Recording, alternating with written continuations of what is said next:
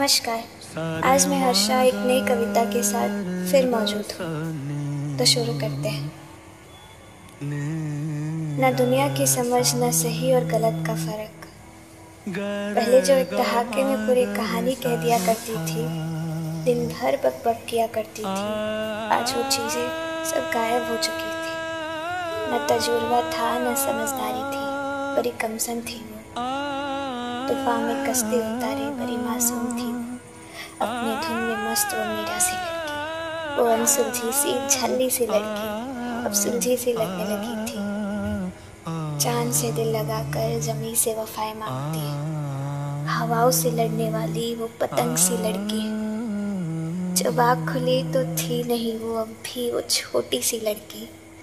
दिल को हथेली पे पड़ोस के देने वाली वो भोली सी लड़की।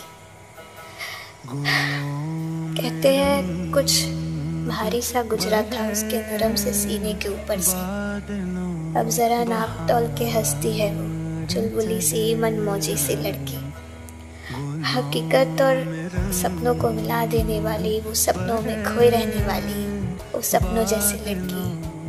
समेट के अपनी आबरू, फिर कलम उठाएगी, खुद अपनी कहानी लिखेगी वो जिद्दी सी लड़की। पुरजा पुरजा कर जोड़ेगी अपना सीना। हिम्मत कर फिर दिल लगाएगी। वो दिलेर सी लड़की लफ्ज़ों को ढाल बनाकर हर मकाम पाएगी। खुद ही खुद से बात करने वाली वो किताबों सी लड़की तीखी सी, मीठी सी वो हिरनी सी लड़की जब पीछे मुड़ के देखती हूँ तो एक बार बड़ा सा फासला नज़र आता है। जैसी थी, वैसी नहीं रही वो। शेरनी सी लड़की। डरती है, घबराती भी है, वो अजीब सी लड़की।